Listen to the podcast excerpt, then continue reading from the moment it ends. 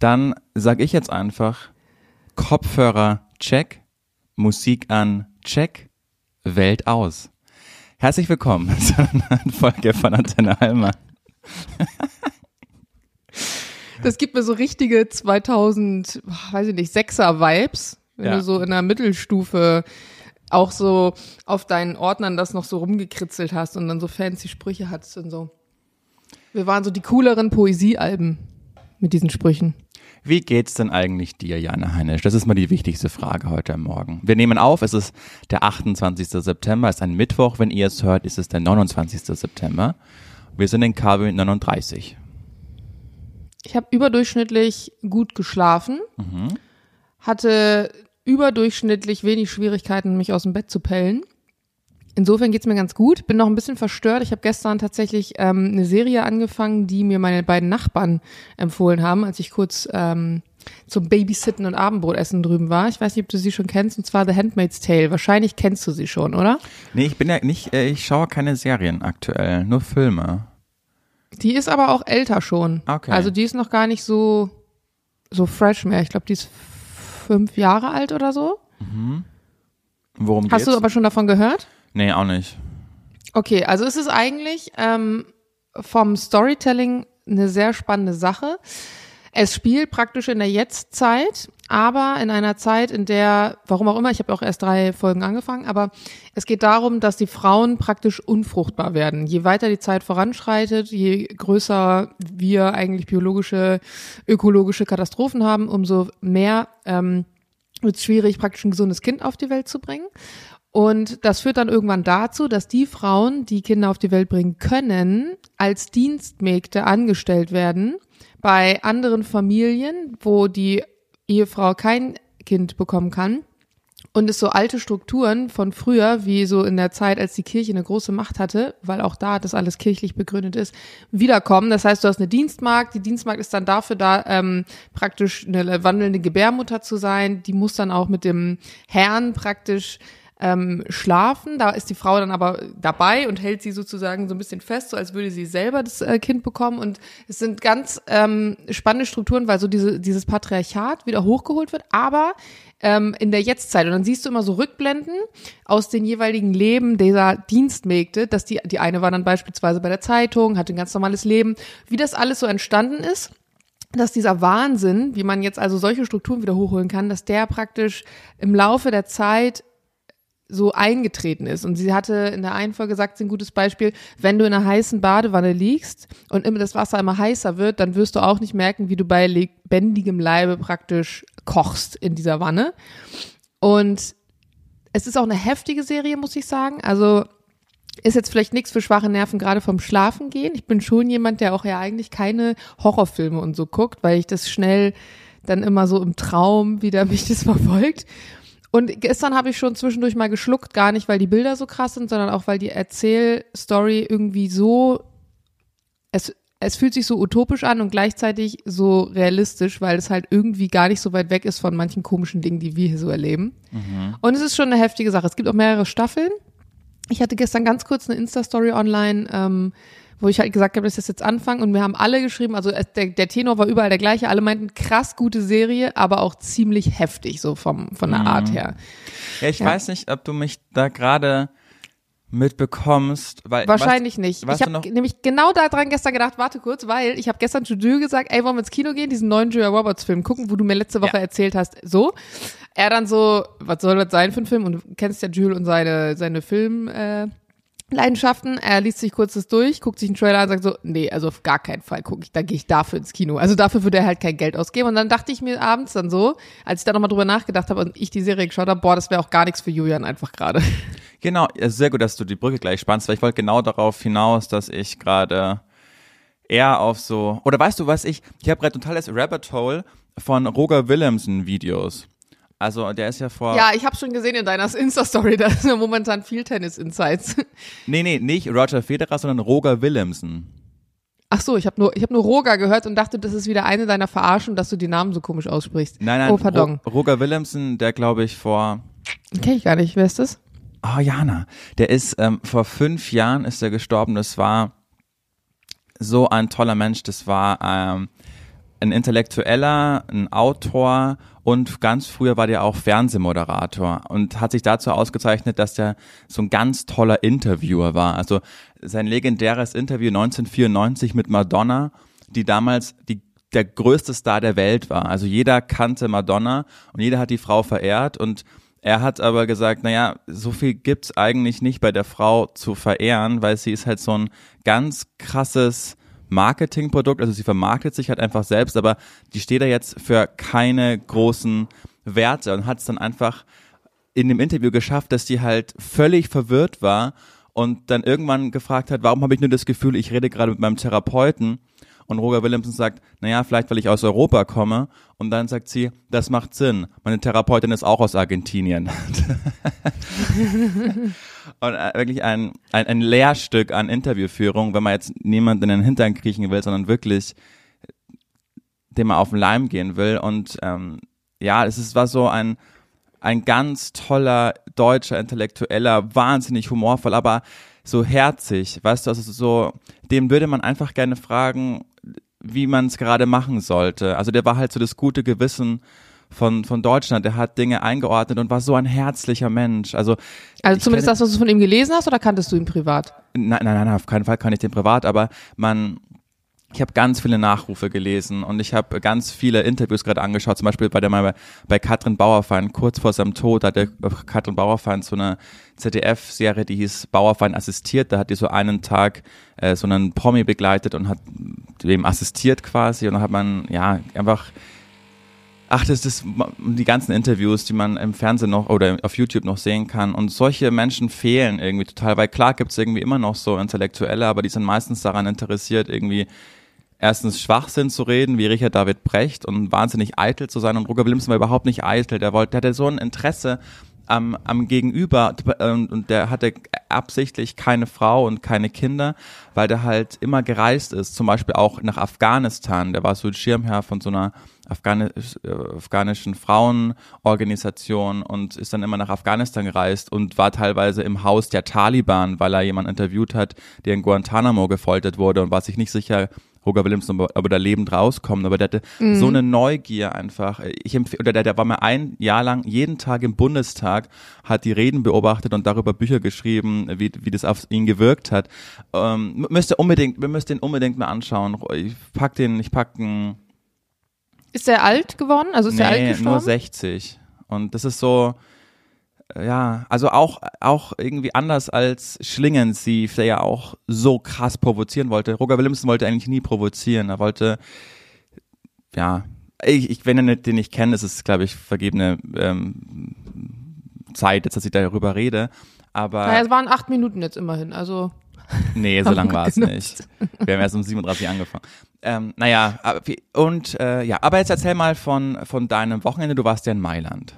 Genau, ich war in Mailand. Äh, 24 Stunden allerdings auch nur. Also ich konnte nicht viel äh, Kultur da mitnehmen. Wobei ich sagen muss, ich weiß nicht, ob du das Gefühl kennst, wenn du, es gibt so Städte, die sehr populär sind, sehr bekannt und in denen war man noch nicht. Und dann hat man eine mhm. gewisse Vorstellung von dieser Stadt, vielleicht auch, ähm, um mal kurz zu letzter Woche zu verknüpfen, so eine Schubladenvorstellung irgendwie. Und ich erlebe das ganz oft bei mir, dass ich in einer neuen Stadt bin, in der ich noch nie war oder sogar in einem neuen Land und vom Flughafen oder wo auch immer ich bin, losfahre und dann an mir vorbei so diese Häuser ziehen sehe und Bäume und all so eine Dinge und dann da ankomme und mir und, und merke so, ach, ist auch nur eine Stadt. Mhm. Also ganz oft glorifiziert man so gewisse Sachen und dann bist du da und dann stellst du, das ist gar nichts Negatives, aber dann bist du endlich da und merkst, es ist auch nur eine Stadt. Eine Stadt wie alle anderen. In, in einer Stadt, in der halt viel passiert oder zumindest irgendwie bekannt ist durch die Fashion Week, aber am Ende des Tages ist es halt auch nur eine Ansammlung von Menschen und Häusern und Strukturen und aber, irgendwie hat das für mich jedes Mal so ein Aufwachen. Aber glaubst du, dass 24 Stunden reicht, um sich ein Bild von der Stadt zu machen, wenn man dann eh beruflich eingespannt ist? Oh, absolut nicht. Aber wie kommst du dann zu deinem aber, Urteil? Äh, wieso? Welches Urteil? Dass Mailand als auch nur eine normale Stadt war irgendwie. Nee, ich habe nicht gesagt, dass meine eine normale Stadt war. Ich habe gesagt, ich habe ganz oft das Gefühl, dass ich etwas glorifiziere, da ankomme und dann feststelle, es ist wie jede andere Stadt. Also es ist einfach eine Stadt. Das ist ja Fakt. Das ist ja kein, kein Urteil. ähm, sondern du kommst irgendwo hin, du hast eine krasse Vorstellung von irgendwas und irgendwie von einem Art Lebensgefühl, was da herrscht oder von so einer Art Stimmung. Und in dem Moment, wo du da endlich bist, wo du das wirklich live siehst, merkst du, okay, es ist vielleicht krass. Ich meine, ein Urteil kannst du ja wirklich dann erst später bilden, aber du bist dann da, das erste Mal, hattest eine Vorstellung und merkst, okay, aber es ist halt eine Stadt. Es ist einfach nur ein, also es ist genauso eine Stadt, wie jede andere Stadt auch eine Stadt ist oder ein, ein Land. Und dann kannst du vielleicht hinterher gucken, zum Beispiel bei mir war es so, ich hatte die Vorstellung des Mailand, auch wahrscheinlich durch die Art und Weise, wie man vorher Mailand als Stadt konsumiert hat, wahrscheinlich eher ein bisschen ähm, ja nicht snobby ist das falsche Wort, aber dass die Leute schon ganz genau wissen, okay, wir sind halt Mailand, wir sind krass, hier ist halt Fashion, das ist halt Italien, ähm, alles so ein bisschen Schickeria. Und das war auch in gewisser Art und Weise so, aber die Menschen in Mailand, also nicht die Touristen, sondern wirklich die Leute aus Mailand, haben mich so krass abgeholt, weil du gemerkt hast, wir sind einfach nicht im fucking arroganten Deutschland, sondern die Leute treten dir irgendwie auf einer Augenhöhe entgegen, obwohl sie in einer Situation eigentlich das komplette Gegenteil tun würden hier in Deutschland. Zum Beispiel war ich auf ähm, einer Show, die ich mir angeschaut habe und ich hatte einen riesigen, bunten, plüschfarbenen Cruella de Vil Mantel an. Also wirklich dieses mhm. Ding hast du fünf Meilen gegen den Wind gesehen. Ne? Also es war wirklich so. Und dann hat es angefangen zu regnen und ich hatte total den Struggle, weil ich nach dieser Show direkt wieder zum Flughafen wollte. Mailand hat ja drei Flughäfen. Mhm. Und ich habe natürlich an dem Tag nur eine Verbindung gehabt von dem Flughafen, der am weitesten weg war von da, wo ich war. Ungefähr eine Stunde, sagt man so. Und ich wusste halt nicht, aufgrund auch der Fashion Week und des Verkehrs, ob ich überhaupt pünktlich am Flughafen sein würde. Und dann meinte noch die eine zu mir, boah, es ist total schwer generell hier Taxen zu bekommen, weil auf dem Hinweg war ich mit so einem E-Scooter gefahren. Und dann dachte ich mir schon, ai, ai, das kann jetzt was werden. So, dann regnet es.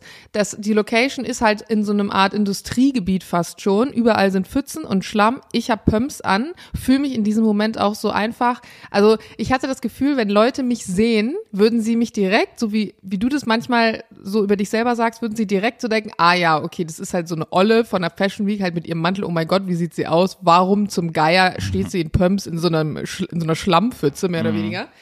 Und so habe ich mich auch gefühlt. Und dann hat noch eine Kollegin von mir mir hinten den, den Mantel gehalten, weil der so lang war, dass er sonst die ganze Zeit durch die Pfützen geschliffen wäre. Ist praktisch hinter mir hergerannt, wie hinter so einer Braut, wo man so die mhm. Schleppe trägt. Und ich habe mich in dem Moment einfach nur so unwohl mhm. gefühlt, weil ich mir dachte, oh Gott.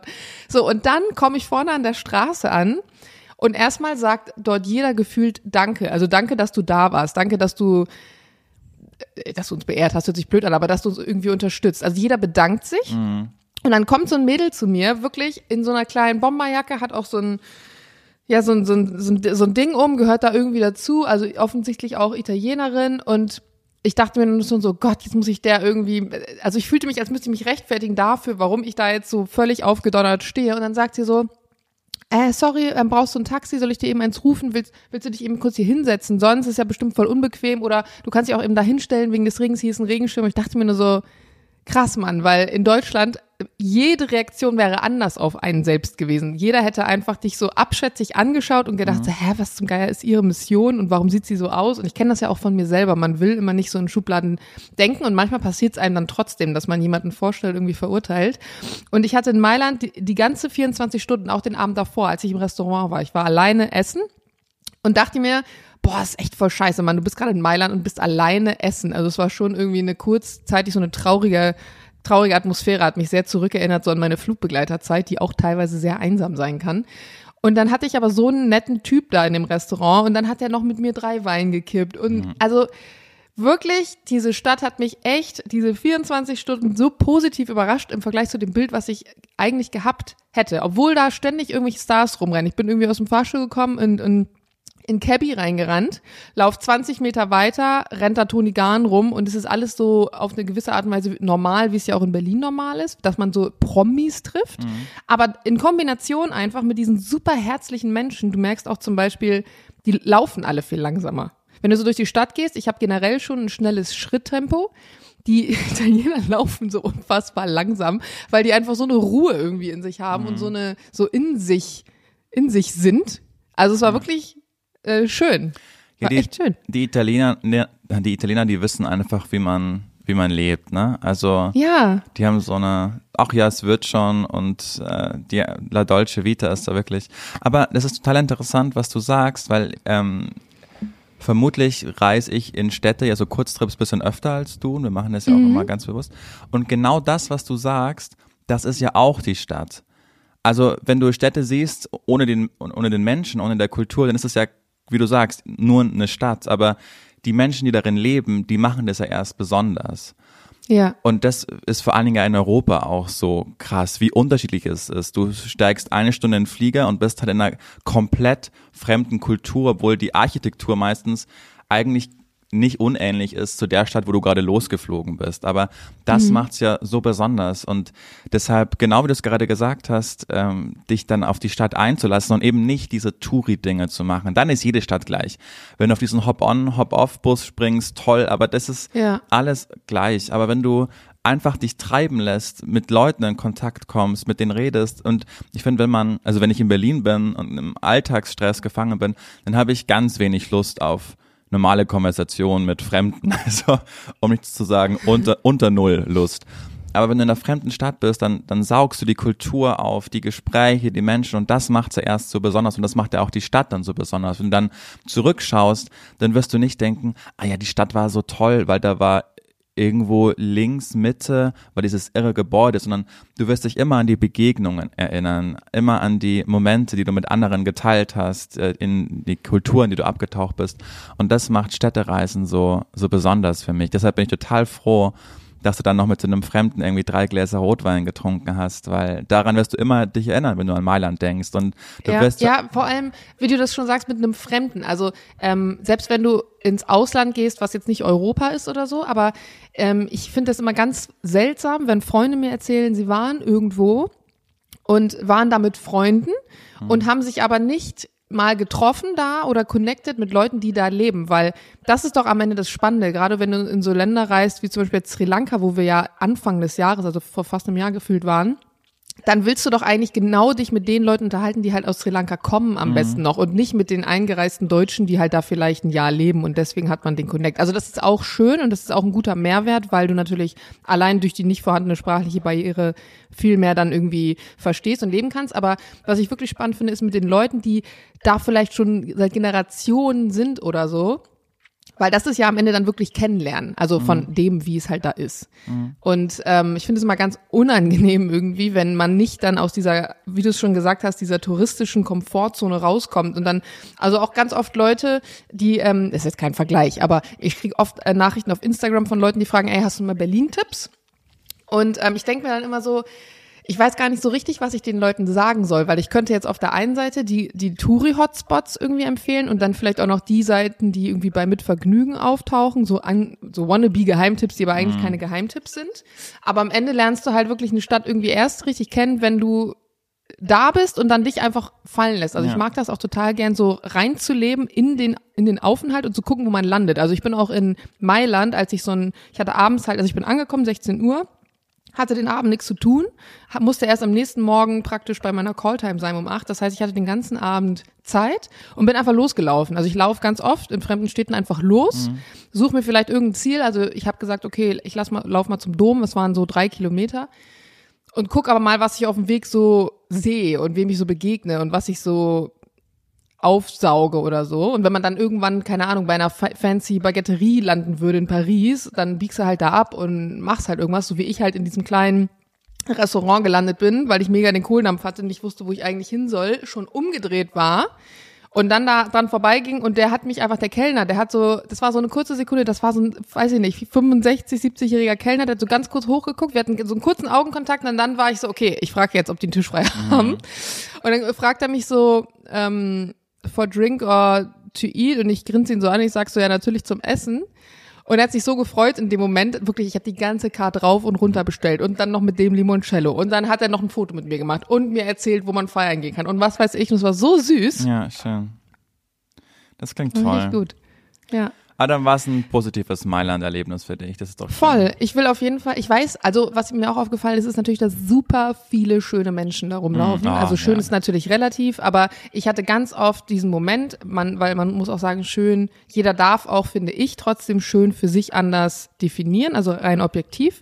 Und ich hatte ganz oft den Moment, wo, wo Menschen an mir vorbeigelaufen sind, ich dachte, boah, was ein Charisma, was eine Ausstrahlung. Es kann natürlich auch an der Fashion Week liegen, weil sich dann eh alle super fancy anziehen. Deswegen würde ich gern nochmal Mhm. eigentlich so mit Jules nach Mailand und es zu zweit vielleicht nochmal kennenlernen. Aber ich finde, so Oder mit einer Berlin Freundin. ist schon immer so, das ist ja so ein Style, so krass abgerockt zu sein. Also so Jogginghosen zu tragen und das würden, also ich weiß nicht, ich war noch nie in Mailand. Wer? Was meinst du? So in Berlin ist es ja schon so, da ist es, findet man das ja auch irgendwie cool. Ach so. Weißt du, so mit Ja, aber das ist ja nicht, das ist ja keine Mode, ich bitte dich. aber eher schon Berlin-Mode. Mode. Also im Vergleich zu München oder so, wo ich ja aufgewachsen bin, sehe ich überproportional oft Leute in Jogginghosen in Berlin auf der. Straße laufen, ne? Und, Ja. und das gehört ja irgendwie dazu, weil die Stadt ist ja auch irgendwie rough und dreckig und da Mhm. passt das irgendwie so gut ins Stadtbild rein. Ähm, so sucht sich, glaube ich, auch immer. Ja, rein modisch passe ich überhaupt nicht nach Berlin. Ja, auch nicht. Also ich bin auch noch nie in einer Jog, ich bin letztens, glaube ich, tatsächlich auch das erste Mal in einer Jogginghose aus dem Haus gegangen. Was Mhm. einfach daran lag, dass ich ein super schlechtes Zeitmanagement an dem Tag hatte. Und ich hatte halt eine Jogginghose an und keine Zeit mehr, mich umzuziehen. Ja, da war ich doch bei dachte, dir. Fuck, ich bin aber in Berlin, es juckt halt hier keinen. Und dann habe ich den, habe ich halt einen geilen Mantel dazu angezogen und so fancy Boots. Und dann sah es halt wirklich gar nicht scheiße aus. Und ich dachte mir, das wird keinem auffallen, dass du einfach gerade eine Jogginghose trägst. Ist ja auch cool in Berlin, weil man irgendwie denkt, ja fuck, wenn man mal mit einer Jogginghose rausgeht, dann juckt's halt auch keinen. Also es kann ja auch sehr entspannt sein. Ah, Jana. Ich hatte auch, ich hatte auch ein cooles Wochenende. Mhm. Ich war am Samstag nämlich, äh, bin ich nach Dessau gefahren. Oh, da, da, da steppt der Bär oder was? Nein, aber da war Lesung von vom großen Ferdinand von Schirach, der sich irgendwie, Ah. der nicht nach Berlin gekommen ist, sondern nach Dessau, warum auch immer, aber es war ein schönes Theater. Ich glaube, der wollte sich einfach mal das Bauhaus anschauen. Ähm, und es war so witzig, weil Sachsen-Anhalt, du hast so ein gewisses Bild im Kopf, du willst es aber irgendwie nicht geltend machen und dann Ich kommst kenn's ja von Jules durch Magdeburg. Genau, und dann kommst du an am Hauptbahnhof und hörst schon irgendwie so Megafon durchsagen, die Politiker da oben müssen weg und was haben die uns angetan? War so eine, so eine Pegida-Demo gegen, gegen die Sanktionen gegen Russland quasi. Und ich dachte so, ah ja, cool. Kommst du zu einmal in deinem Leben nach Sachsen-Anhalt, steigst du einmal aus dem Zug aus und bam, bist du in so einer Demo von Pegida. dann dann war es aber wirklich, ähm, es war schon, es ist echt eine andere Welt. Also wenn du aus Berlin, aus diesem belebten, belebten Berlin da aussteigst und dann kommst du irgendwie eine Stunde 30 später in Dessau an, dann ist es einfach. Ich, ich find's so geil, du sagst halt die ganze Zeit Dessau, aber während du erzählst, habe ich im Kopf halt Magdeburg. Ist Also, ja, nein, ist ja nicht weit weg. So aus dem Zug raus Ja, ja. und es ist halt wirklich genau das und ich muss so daran denken, ähm, ich habe das Gefühl, Sachsen-Anhalt ist ja auch stolz in gewisser Art und Weise, also die haben schon so einen, so einen, ja, Nationalstolz und äh, das merkst du in Magdeburg auch und ich hatte immer solche Probleme da, weil ich irgendwie nicht richtig warm geworden bin mit, und das hört sich jetzt so böse an, ich hoffe, das nimmt mir keiner übel, aber mit dem Stolzsein auf nichts. Also Ja. n- nicht auf nichts, aber ich hatte mal das Gefühl, dass die kleine Sachen ganz groß machen, was ja auch in gewisser Art und Weise schön ist. Aber also wirklich Jules, wenn er über Magdeburg redet, okay, ist seine Heimatstadt. Er sagt, das ist die schönste Stadt der Welt, das ist so toll da. Und ich denke mir immer so, naja, das würde ich über Bremen halt auch nie sagen, weil es einfach, einfach nicht stimmt. Das so, würde ne? ich auch über München nicht sagen, obwohl München ja wirklich schön ist, aber es gibt einfach viel schönere Städte, weißt du, so wenn du, Als Magdeburg und Dessau. genau, also, oh ähm, Gott, ich sehe jetzt schon den Shitstorm incoming. Na, und dann, das war echt krass, weil das war ein Samstagabend, also so die Zeit, wo man ja irgendwie rausgeht und dann sind wir da auf diesen Marktplatz gegangen und da, Ist da nichts. und da war halt nichts los. Also gar nichts war da einfach los. Und dann war das aber so beruhigend für uns, weil dann dachten wir so, okay, alle, die jetzt politisch so eingestellt sind wie wir, die sind jetzt hier, weil die anderen sind ja alle bei der Demo. Also das war dann irgendwie, war dann irgendwie witzig. Und dann, ach, aber die Lesung, Aber wart ihr zu zweit, du und Sophie? Genau, Sophie und ich. Ja, genau. Und dann ähm, waren wir auf der Lesung und ach, das war so schön. Hat dann so ein bisschen aus dem Buch gelesen von Schirach und zum Schluss hat er über Gerechtigkeit philosophiert. Und das war so groß, weil da habe ich so eine Theorie mit Sophie aufgestellt. Zum Beispiel Cosimo, der Checker vom Neckar. Der ist ja, der ist ja gerade im Sommerhaus des Stars. Das weiß ich. Okay, gucke ich nicht, aber gut zu wissen. Genau. Jetzt weiß ich noch, Alles, was ich noch alles, was gucke. ich jetzt sage, weiß ich auch nur aus dem Baywatch Berlin Podcast. Und jedenfalls muss Cosimo den Satz gesagt haben, und ich paraphrasiere ihn jetzt, weil ich ihn nicht eins zu eins herbekomme, aber so eine Art, ähm, selbst der stärkste Mensch hat Schwächen und meine Schwäche ist es immer zu verlieren. Und wenn der Satz in einem Buch stehen würde, als erster Satz würde man denken, ist das ein großer Satz. Wenn du ihn aber so artikulierst, ja, selbst der stärkste Mann hat Schwächen und meine Schwäche ist, ich verliere einfach immer, dann, dann ist es der gleiche Satz, aber du lachst darüber. Und das ist so unfair. Weil wenn Voll. du einmal schon in so einer, ich meine, wenn du im Sommerhaus der Stars mitmachst und seit zehn Jahren über dich selbst sagst, du bist der Checker vom Neckar, dann wirst du halt einfach nicht mehr ernst genommen, wenn du so einen Satz sagst. Wenn aber diesen Satz von Schirach, der ja ein, schon irgendwie ein gebrochener Mann ist, auf, auf, der, auf der Bühne, oder nicht gebrochen, aber zumindest am Rande der Gesellschaft steht, sagt, dann denkst du, mein Gott, ist das groß. Und das ist ja Weil es, glaube ich, auch darum geht, ob jemand über diesen Satz lange nachgedacht Ja, genau. hat, den irgendwie für sich durchgedacht hat oder einfach so raushaut, weil es vielleicht sogar ein sprachlicher Wurstsalat irgendwie war. Ja. Also who knows? Wie gesagt, ich habe die Szene, aber ich würde die Szene jetzt gerne mal dazu sehen. Aber du hast absolut recht. Aber man kennt doch auch das Sprichwort, wenn zwei das Gleiche sagen, ist es noch lange nicht dasselbe. Genauso, wenn zwei das Gleiche machen, ist noch lange nicht dasselbe. Mhm. Und es stimmt. Also man, es wird immer in einem Kontext gesehen. Ja. Soll ich, darf ich ein bisschen von dem, von dem Vortrag erzählen oder langweile ich dich damit? Ich war ganz offen. Nee, erzähl. Okay, also er hat zum Schluss hat er über Gerechtigkeit philosophiert. Das ist ja eines seiner großen Themen. Er war ja selbst Jurist und Stra oder ist Jurist Ja, und durch, Straf genau, durch den juristischen Hintergrund. Und Ist wahrscheinlich für Sophie auch spannend dadurch, ne? Genau, war Nochmal Strafverteidiger, ja, genau. Und er hat dann so über Gerechtigkeit gesprochen, weil man wächst ja als Kind schon mit dieser goldenen Regel auf, was man nicht will, dass man der tut, das führe ich nicht dem anderen zu. Oder er wurde ein bisschen eigentlich durch Kant mit dem Kategor- kategorischen Imperativ eigentlich übernommen, nur klüger gesagt, aber ähm, das beißt sich da in den Schwanz, wenn irgendwie ein Richter über jemand urteilt und dem ins Gefängnis schickt, dann bricht es ja, weil man würde ja selbst nicht ins Gefängnis gehen wollen. Also klar hat er vorher was anderes getan, aber irgendwie verliert man sich. Und es gibt so einen tollen Rechtsphilosophen in Amerika, den von Schirach total verehrt, der heißt Royce, glaube ich, und der hat äh, den den Schleier der Unwissenheit erschaffen. Das heißt, Urteile so, wo du nichts weißt, du weißt nicht, ob du Mann, ob du Frau, ob du alt oder jung, schwarz oder weiß, Stand in der Gesellschaft, aber du hast noch dein Urteilsvermögen. Das ist der Schleier der Unwissenheit. Und er hat es in einem konkreten Beispiel festgemacht, wo er selbst drin partizipiert hat. Und das fand ich total interessant. Eine Freundin von ihm war Milliardenerbin. So der Vater war ein Großindustrieller, der hat so ein industrielles Öl erfunden, das brutal eingeschlagen hat vor, keine Ahnung, 60, 70 Jahren und ist Milliardär damit geworden, hat irgendwie Hochhäuser in Manhattan, hat äh, Geld ohne Ende, Aktienanteile, einen Zoo in äh, Spanien gekauft und eine Rinderzucht in Mittelamerika. Und das sollte jetzt unter den fünf Kindern aufgeteilt werden, weil er kein äh, Testament gemacht hat. Und die Kinder haben sich ein Jahr lang gestritten, wer was bekommt und haben deshalb als Mediator Schirach eingesetzt. Und, Und- Schirach haben sie eingesetzt, weil der befreundet war mit dem? Genau. Und Oder wie kamen sie auf Schirach genau, gerade? weil sie diesen Streit einfach enden wollten, dass endlich mal ja, alle. genau, aber warum Schirach? Genau, die kannten den halt persönlich. Also Ach die, so, okay. die Tochter, eine der Erbinnen, die kannte, die war mit ihm befreundet. Und der Vater äh, kannte Schirach auch gut.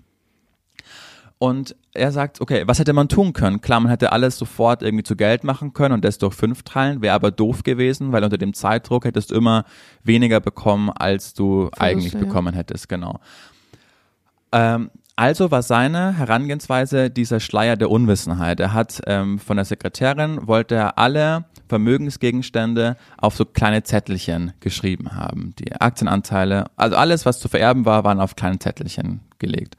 Und dann hat er gesagt, okay, wir wenden jetzt da an eine, und ihr macht, ihr wisst nicht, was ihr bekommt, welchen Haufen er bekommt, aber ihr macht fünf Haufen mit den, mit den Zettelchen und am Ende losen wir, wer welchen Haufen bekommt. Das heißt, der äh, Schleier der Unwissenheit, niemand weiß, wer was bekommt, aber deshalb waren sie gezwungen, diese fünf Haufen so gerecht zu kreieren, dass jeder im Fall der Fälle zufrieden wäre mit seinem zugelosten Haufen. Ah, ja.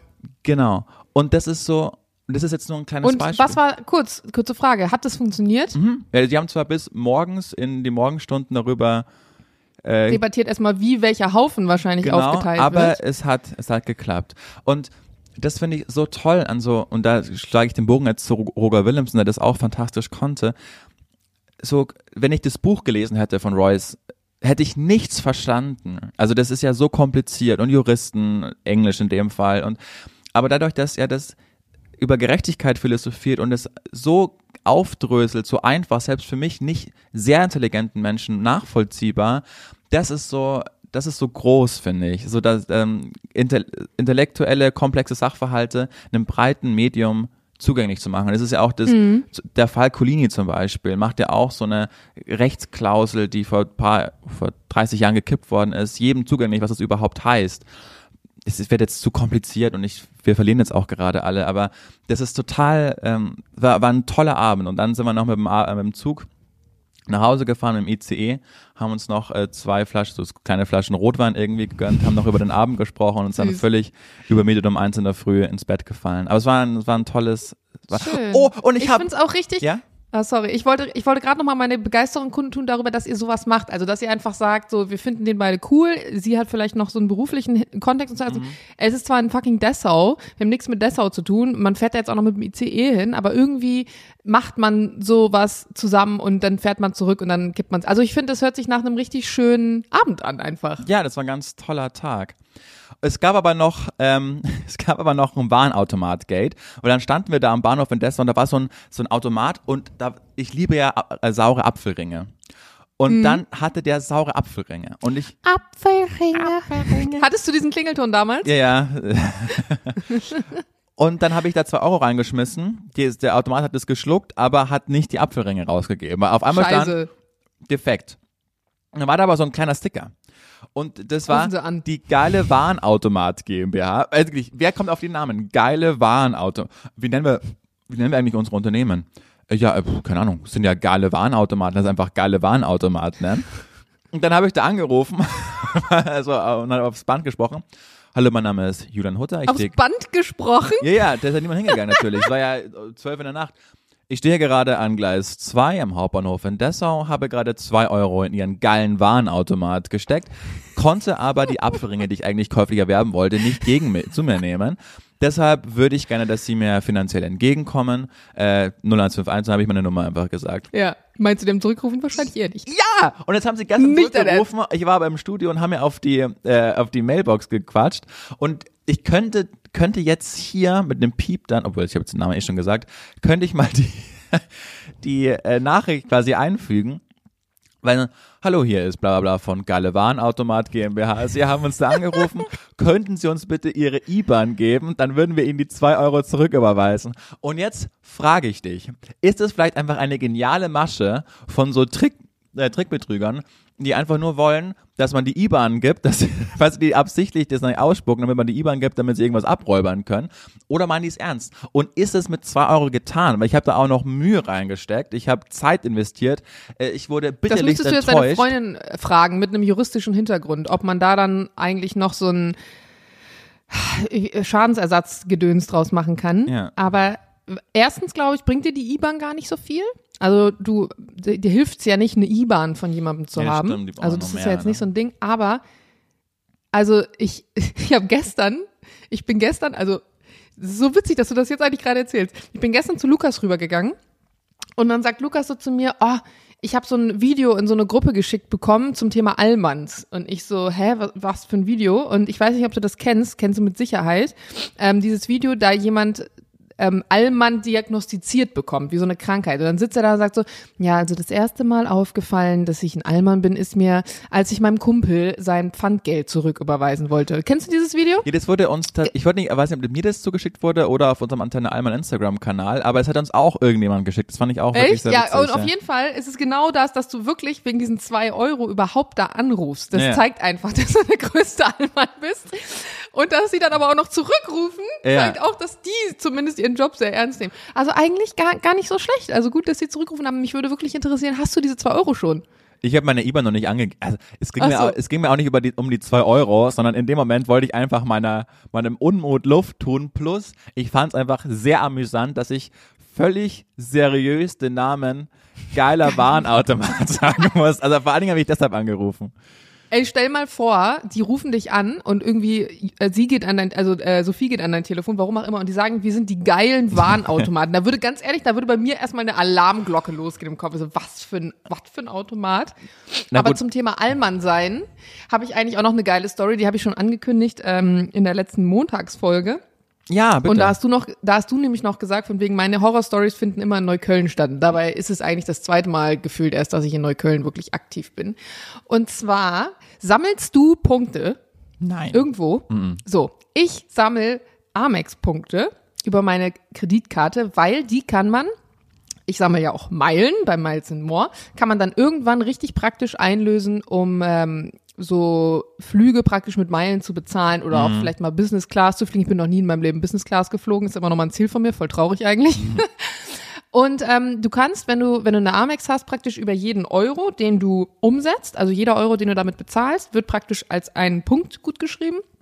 Und die kannst du dann rüberziehen zu allen möglichen anderen, ähm, äh, ja, entweder Fluggesellschaften oder was auch immer. Also du kannst alles mögliche, Ach, kannst das- auch Taxen damit günstiger bekommen. und So. Also es ist echt so ein Sammelding. Und Ach, da muss man aber auch wirklich viel sammeln. Das zählt quasi für alle Flug-Airlines. Also egal. Nee, nicht für alle, also ähm, vor allem für die, die in der Star Alliance sind Okay, und noch Luft- ein paar andere, aber also für die großen. Lufthansa und genau. Genau, Turkish Airlines und was weiß ich was alles. also Emirates, man kann damit ja. schon ganz gut ähm, was kompensieren. Ich habe Mhm. zum Beispiel einen Kumpel, also der ist richtig in diesem Sammelgame, das ist krass bei dem und der fliegt gefühlt eigentlich nur noch Business Class, weil der auch immer dann guckt, wie der was von wo kombinieren kann. Dann nimmt er auch manchmal einen Flug, der eine halbe Stunde länger dauert, dafür, dass er, also der ist wirklich krass in diesem Game. Mhm.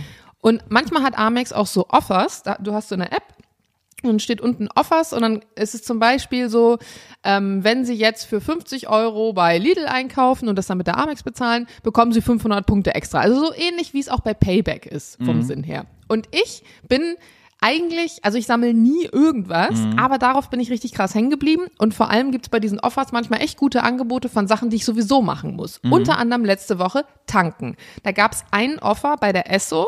Wenn du für 40 Euro getankt hast oder für 40 Euro Umsatz gemacht hast, kannst du ja auch Brötchen da kaufen oder whatever, kriegst du ähm, 8 Euro gut geschrieben, hat mich jetzt, das fand ich gar nicht so attraktiv, aber immerhin.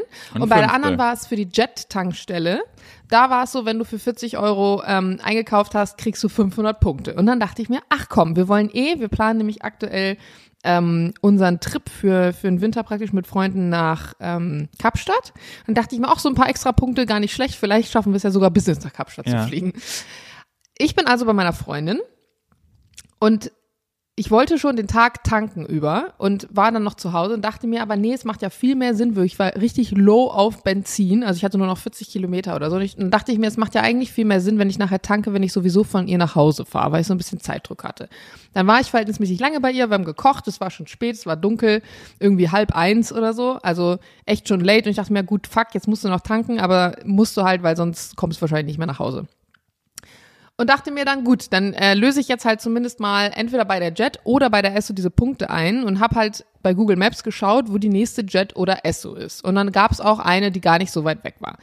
Ich dann da hingefahren, fahre da so drauf, sehe auch, dass da mehrere Autos stehen, aber irgendwie war es so ein bisschen dunkel bei der Tankstelle und es hatte, es war kein, es war kein guter Vibe. Und wie gesagt, ich war halt in Neukölln, ich war nicht in Charlottenburg. Und dachte mir dann schon so, ja gut, okay, dann äh, versuchen wir das mal. Fahr halt so ran, guck noch so links und rechts. Also als Frau bist du ja echt so, du checkst erstmal so ein bisschen dein Umfeld ab, was da so auf dich zukommt. Steig aus, steig so richtig cool und selbstbewusst aus meinem Auto aus, damit ich gleich den Eindruck mache, falls mich jemand beobachten sollte, dass man mich auf jeden Fall nicht ausrauben kann. Ja. Gehe so zu meinem, zu meinem Tankdeckel, mach den auf, steck den Zapfhahn rein. Zapfanlage funktioniert nicht. Guck mich so um, stelle fest, ich bin in Wahrheit die fucking Einzige, die an dieser Tankstelle steht und die anderen Autos, die hier parken, die parken hier einfach. Weil man in fucking Neukölln ist, wo halt jeder offensichtlich nachts, wenn er keinen Parkplatz findet, einfach sein Auto an der Tankstelle abstellt. Diese Tankstelle war also nicht in Betrieb. Aber bist du dann extra nur, das habe ich gerade nicht verstanden, nur deshalb wegen dieser nach Neukölln gefahren zum Tanken? Nein, ich war sowieso in Neukölln bei meiner Freundin. Okay. Aber ich bin extra nur deswegen zu einer Jet-Tankstelle gefahren. Ich hätte auch zu irgendeiner Shell oder Aral fahren können, dachte die ja sowieso meistens nachts aufhaben. Okay. Okay, also stehe ich da mit dem Zapfhahn, stell fest, ich bin gerade wie ein Vollidiot an eine komplett leere Tankstelle gefahren ähm, und dachte mir, gut, dann ähm, stecke ich den Pömpel wieder rein und dachte, okay, dann gucke ich jetzt, wo eine Esso ist, weil das war ja das zweite Angebot, was es praktisch gab.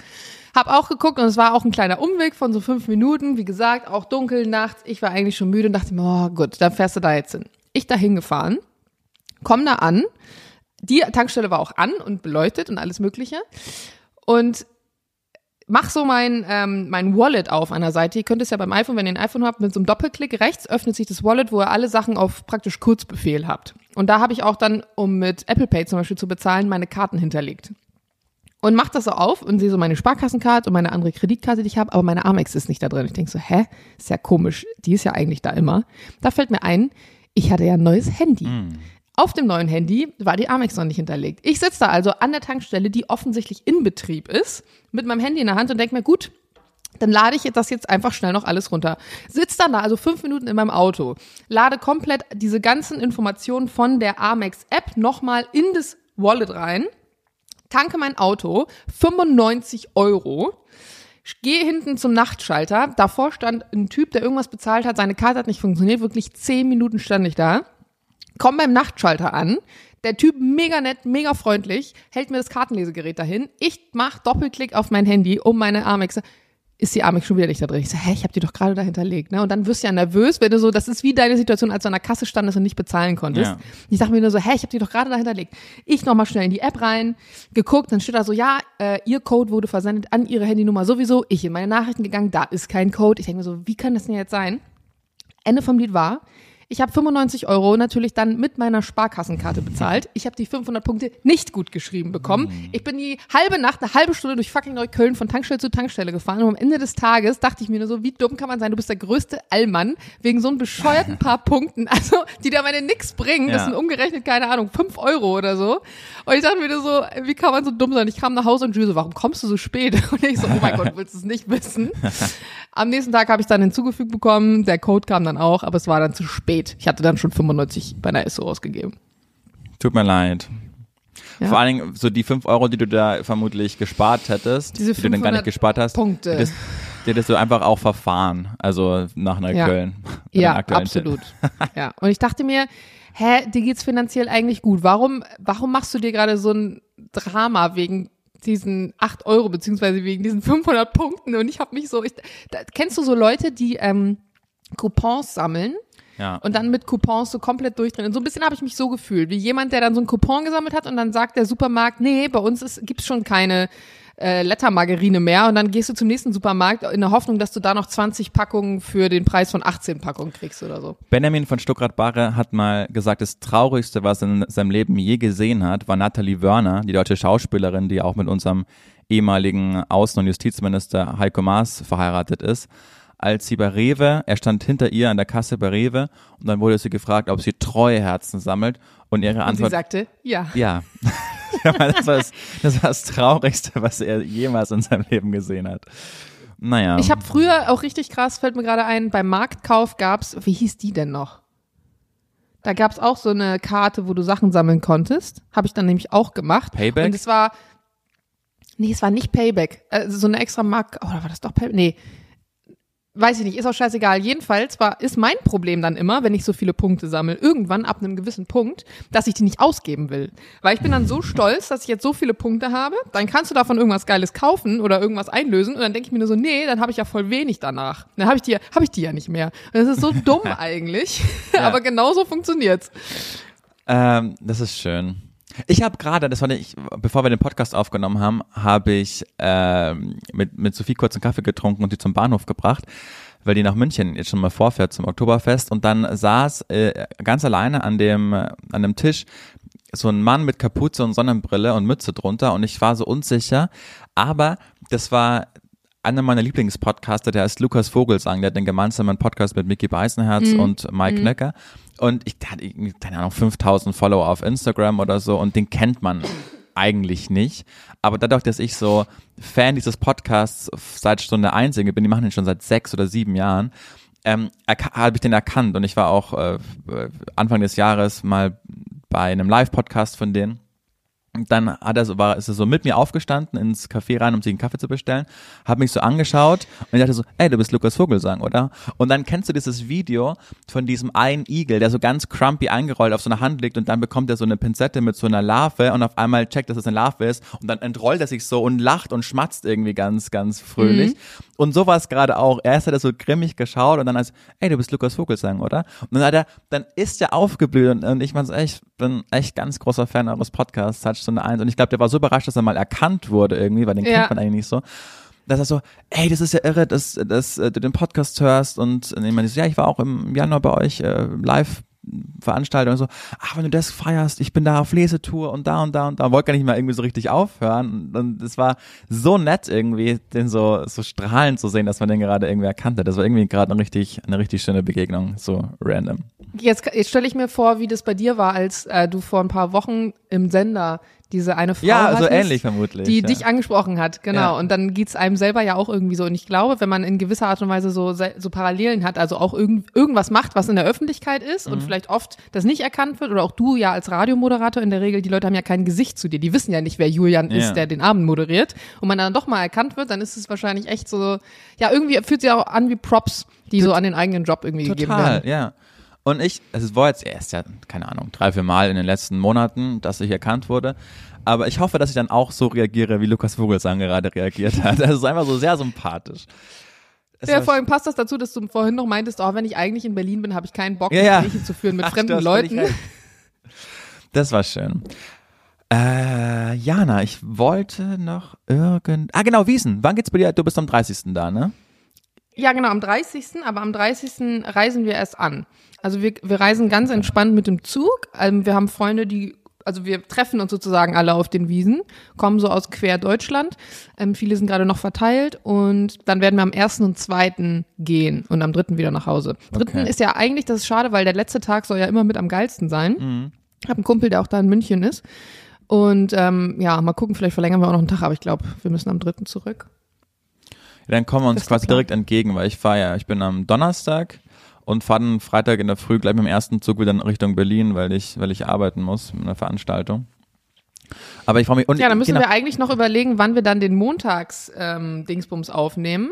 Ja, das stimmt. Aber ich wollte nur weil sagen, ja Grundwissen kurz testen. Wenn du ein Bier bestellst, was bestellst du dann? Eine oder ein? Eine Mass. Sehr gut, Jana. Sehr gut. Warum? Ja, weil ich in Berlin das ja, dann habe ich da ein Maß getrunken. Nee, du hast da eine Maß getrunken und da wärst so, du, ja. musst du aufpassen, dass dir nicht ins Bier gespuckt wird, äh, wenn du ein Maß bestellst. Äh, im, deshalb okay, wollte ich dich jetzt gerade. Maß. Aber ein, dann kommen die mit Maßriegel. Das ja, wäre genau. doch auch nicht schlecht. Ja. deshalb wollte ich dich ich habe also das letzte Mal, dass ich äh, eine eine Maß getrunken habe, ich überlege gerade. Ich glaube, das letzte Mal war vor drei Jahren. Ich habe ungefähr so zweieinhalb Mass und acht Rhabarberschnäpse getrunken und danach ist bei mir auch eher so ein Blackout. Da weiß ich nicht mehr ganz so viel Wasser. Aber war. das war in Magdeburg, oder? Die Story hast du schon mal erzählt im Podcast. Genau, ja. Ja, witzig.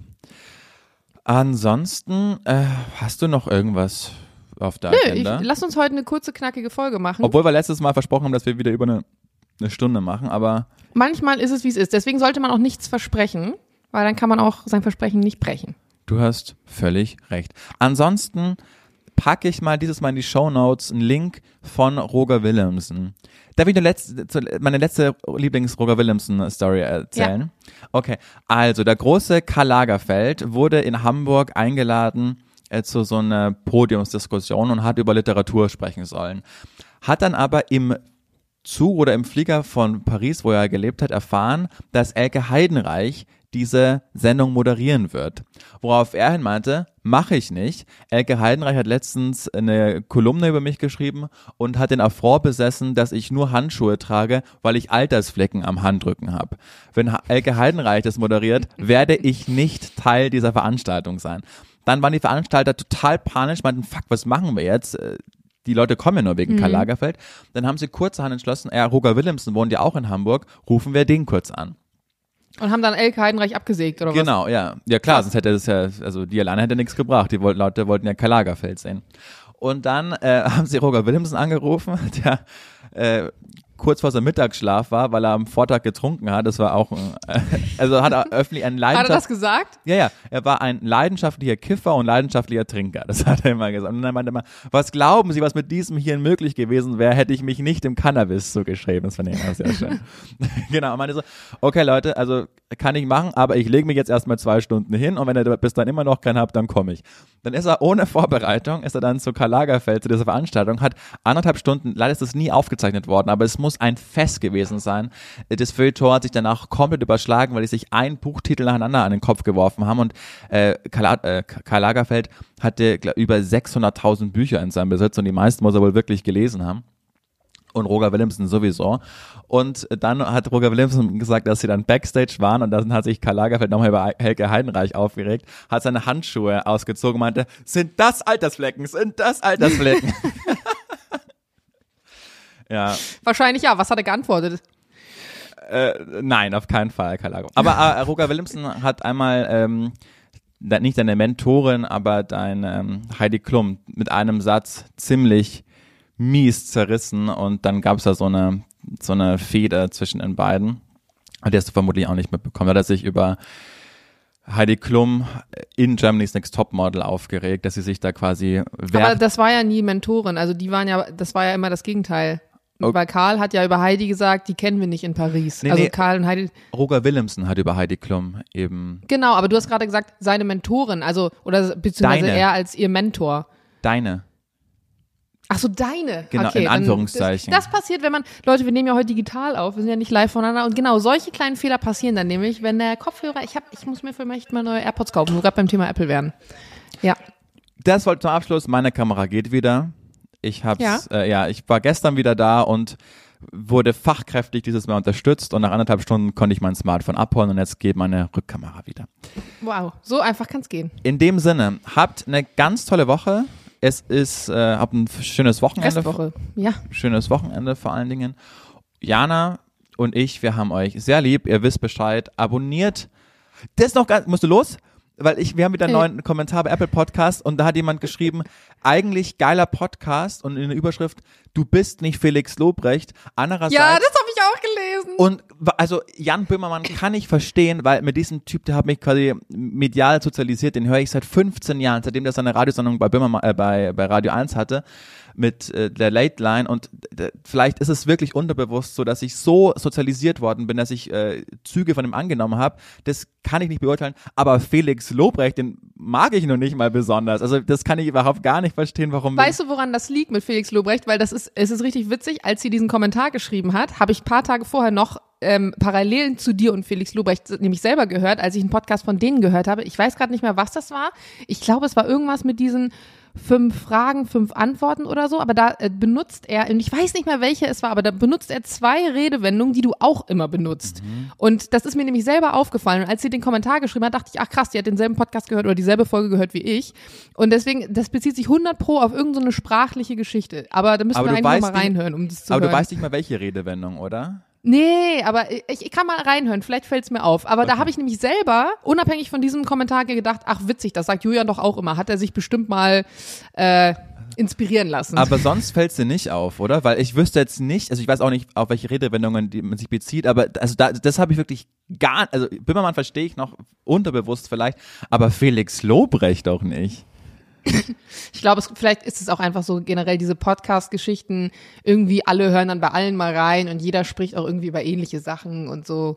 Ich glaube, es geht, ich glaube, was der Kommentar eigentlich sagen wollte, sie hat ja auch vier Sterne gegeben trotzdem, ist einfach, dass wir unser eigenes Ding machen sollen und vielleicht uns nicht so beeinflussen lassen von anderen Podcasts. Weil aber wir machen selber. wir doch. Machen wir doch eigentlich. Lass uns Ja, weil du oft vielleicht darüber sprichst oder so. wollen wir die äh, Sendung Du bist nicht Felix Lobrecht nennen? Ja, können wir machen. Let's do that. Finde ich gut. Okay. wir Jana, sind nicht Felix Lobrecht. hab eine, Das ist hab noch eine, besser. hab eine tolle Restwoche und dann sehen wir uns, ja, lass uns mal schreiben, wann wir für Montag aufnehmen. Ja, das wird spannend. Ich Äh, könnte also Sonntag. auf der Wiesen mit drei Mass Intus den So- Montags Sonntag? Kickstart. Sonntag? Naja, Sonntag ist ja der äh, zweite, ne? Ja. Ja, auf dem zweiten bin ich auf der Wiesen. Das heißt, wenn dann mo morgens, Mhm. da bin ich wahrscheinlich den Tag davor auch tot ins Bett gefallen. Lass uns das mal in Klammern festhalten. Okay. Wir haben euch lieb. Tschüss. Diana. Oder Julian. Tschüss. Tschüss.